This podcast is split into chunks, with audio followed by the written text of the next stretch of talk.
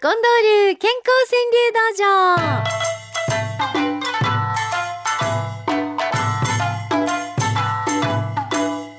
道場。さあ参りましょう。幸せっていう言葉でくださってる方が今週何人もいらっしゃるんですけどもね、えー、六方さんってお初さんかと思います。あ、福岡からくれはったんや、ありがとうございます。幸せはラジオが流す俺のダックね、無駄のだに川柳の一句の句、ダックってくださいました。幸せはラジオが流す俺のダック。いや、そらそうですよ。自分の川柳がラジオから流れてくる、それを聞いてる瞬間ほど幸せなものってなかなかないでしょうね。初めてのその喜びを今日六方さん味わってくださったと思います。ありがとうございます、えー、五時優吾さんっていう方、この方ももしかしたらお初さんかもしれません。ありがとうございます。幸せはほう幸せはシリーズできましたが、幸せは比べた時にもういない、これ結構深いこと言うてませんか。幸せは比べた時にもういない、へえ、そうだ、これ幸せだなと思うんだけど、でも人と比べたり、まあ自分の過去と比べたりって、比べた途端にも違いますよね。だって比べて、もしも今勝っていたとしても、他のまた次のものと比べたら今度は落ちていったりするんだから、比べたらもうそれは幸せでなくなるって、へえ、深いな。幸せは比べた時にもういない、もう感じた時感じたままでいいんです、えー、毎度木久扇さんです。これからの時間が老いの宝物。うーん、これもなんか深い人生の秘密を教えてくれてはるみたい。これからの時間が老いの宝物ね、え、だから時間って本当に大切にしなきゃ、宝物、与えられた宝物ですもんね、えー、ポン太郎さん参ります。ポン太郎さん熊本県からくれてはるの。へえ。ちょっとだけ良いこと告げて墓参り。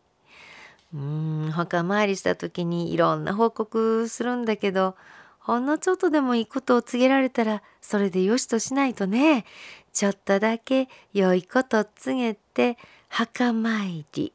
笹舟さんの一句です。知りました、生かされました、運でした。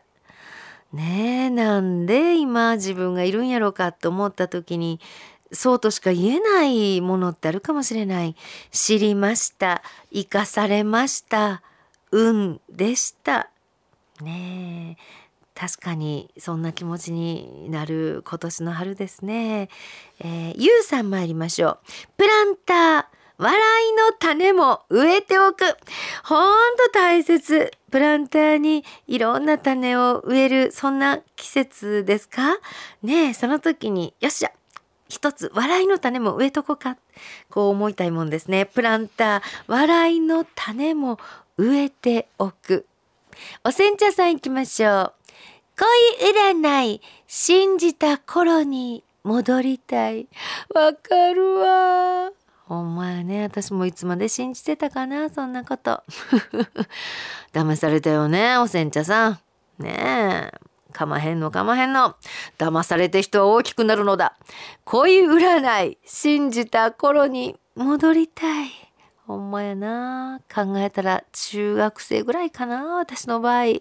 ーえー、自転車に乗れた次の日、一人でゴーってくれはったのはおはつさんでしょうか。ラジオネームがまだ無理さんでございました自転車に乗れた次の日、一人でゴーねえ、そんな喜びの日もあったよね。年野さん行きましょう。百均のジャングル千脇肉踊る。わかるな。なんであの百均のあのものがどこに何が置いてあるやわからへんようなジャングルの中に行くと、よっしゃ買おうかって思うんでしょうね。百均のジャングル千脇肉踊る。ミルキーさんは今の季節のこと、花粉飛ぶ、会社休めば首が飛ぶ。あかんがな。花粉飛ぶ、会社休めば首が飛ぶ。ねえ、気をつけてね。えー、コギンさんってお読みするんでしょうかね。おはつさんかもしれません。愛妻家、うっかり読んだ共済句。ねえ、本当愛妻家なんだけど、思わず奥さん怖いっていう句が生まれますか。愛妻家、うっかり読んだ共済句、えー、そしてやっこだこさんです。一目惚れした妻の顔、秋が来ぬ。ほんまよろしいなあ。そういうご夫婦どんだけ派のか、また教えてね。高松やじさんはこれはどうなんや。倦怠期、こたつで猫と戯れる。そうやわな。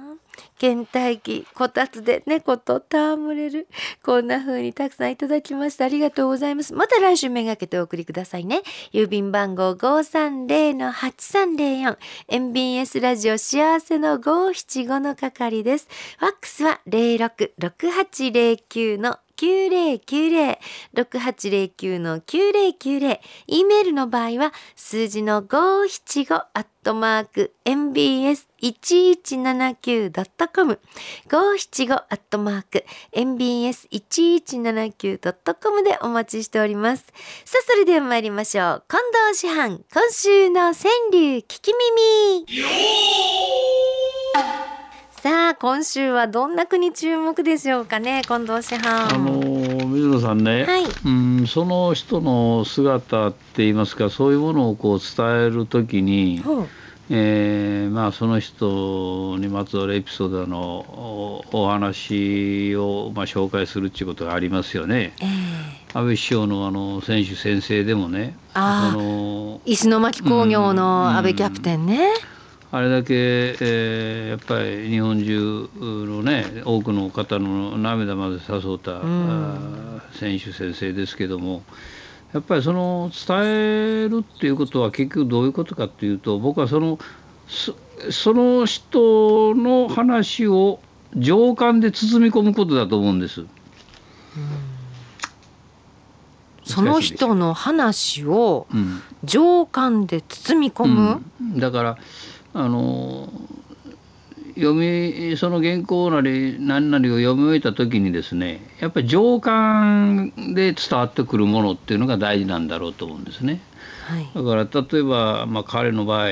僕は本当にあの体験被災体験っていうのを彼も目の当たりにしてきたわけで、えー、その中でこうたくましくここへ甲子園まで来た、やっぱこう声を聞いてても声の底になんか僕はそれなりの張りのある声に強さを感じましたね、